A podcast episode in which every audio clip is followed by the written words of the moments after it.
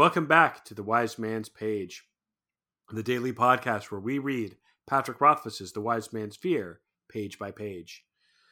This is page 444. But this, he gestured to the white ring with his walking stick. This is something else entirely. I pulled up a seat across from him. I'll be frank with you, I said. I can only guess what it's made of, let alone what it signifies. Bredon raised an eyebrow. That's remarkably forthright of you. I shrugged.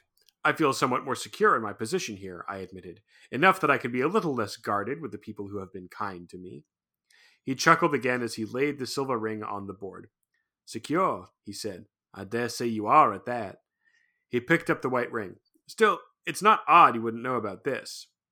I thought there were just three types of rings, I said. That's true for the most part, Bredon said, but the giving of rings goes back quite a ways. The common folk were doing it long before it came a game for the gentry. And while Stapes may breathe the rarefied air with the rest of us, his family is undeniably common. Bredon set the white ring back onto the board and folded his hands over it. Those rings were made of things ordinary folk might find easily at hand.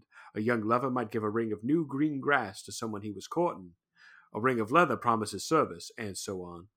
And a ring of horn? A ring of horn shows enmity, Bredon said. Powerful and lasting enmity. Ah, I said, somewhat taken aback. I see. Bredon smiled and held the pale ring up to the light. But this, he said, is not horn. The grain is wrong, and Stapes would never give a horn ring alongside a silver one. He shook his head. No, unless I miss my guess, this is a ring of bone. He handed it to me. Wonderful, I said glumly, turning it over in my hands. And that means what? That he'll stab me in the liver and push me down a dry well? Bredon gave his warm, wide smile. A ring of bone indicates a profound and lasting debt. I see. I rubbed it between my fingers. I have to say, I prefer being owed a favor. Not just a favor, Bredon said. Traditionally, a ring such as this is carved from the bone of a deceased family member. He raised an eyebrow, and while I doubt that is currently the case, it does get the point across. I looked up, still slightly dazed by it all, and that is that these things are not given lightly. It's not a part of games the gentry play, and not the sort of ring you should display. He gave me a look. If I were you, I'd tuck it safe away. That's the page. I'm Jeremy. I'm Jordana. I'm Nick. I would like to jump in and point out that Bredon rhymes three times in that last passage.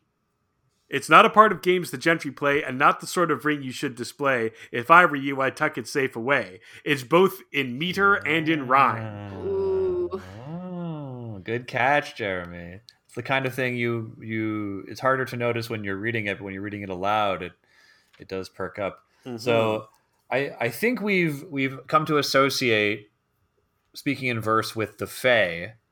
Does this imply that Bredon is Fae, or that he's perhaps Fae descended, or is this that's too much of a reach? I mean, the other, the only other thing I associate it with is being in love, because Kvothe and Denna often do that too. But uh, you know, we've also supposed that Kvothe might have a little a pinch of Fae blood, you know, somewhere in his back in his backstory, and it certainly hints at the supernatural. So I think you could also point to this as a data point on your your Pepe Sylvia chart that that Bredon is in fact a Chandranoid. I want to point out something else. We didn't talk about it on this page, but um, Jeremy, would you be kind enough to read Bredon's line, and then I'll read Kvothe's next line? You want me to read the last line from the page? Read read all three of Bredon's lines, the the three rhyming lines, and then I'll read Kvothe's next line. Copy that. It's not a part of games the gentry play, and not the sort of ring you should display.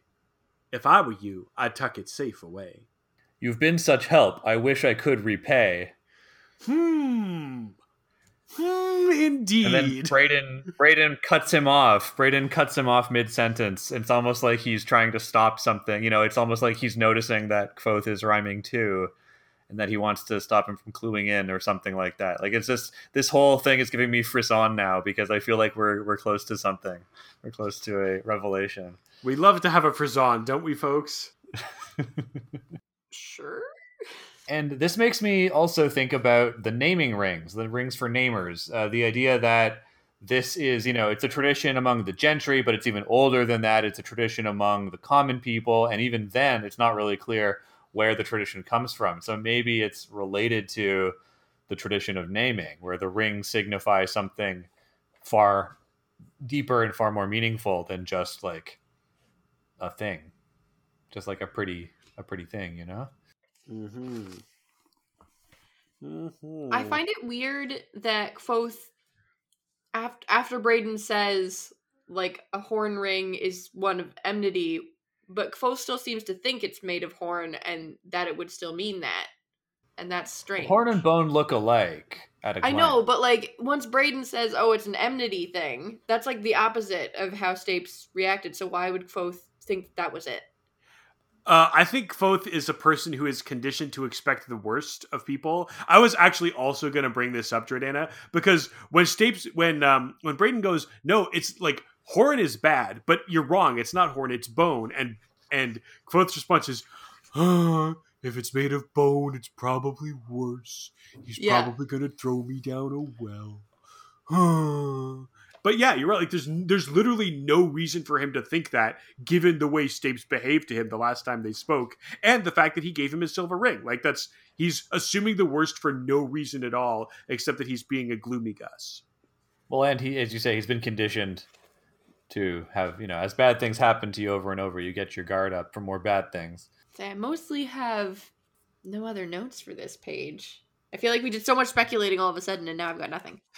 well, I feel like those those were definitely the two the two things that I had in mind to to talk about. Yeah, and we're we're establishing a new status quo, so it's a bit of a a bit of a calm moment. But I think there's more to talk about later because we'll talk a little bit about the value of tak and what Bredon is after.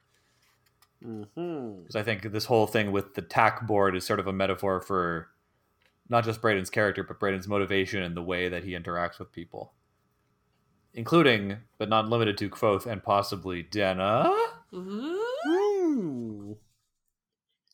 Well, we'll we'll learn all that and more on tomorrow's page. Of The Wind. Wind.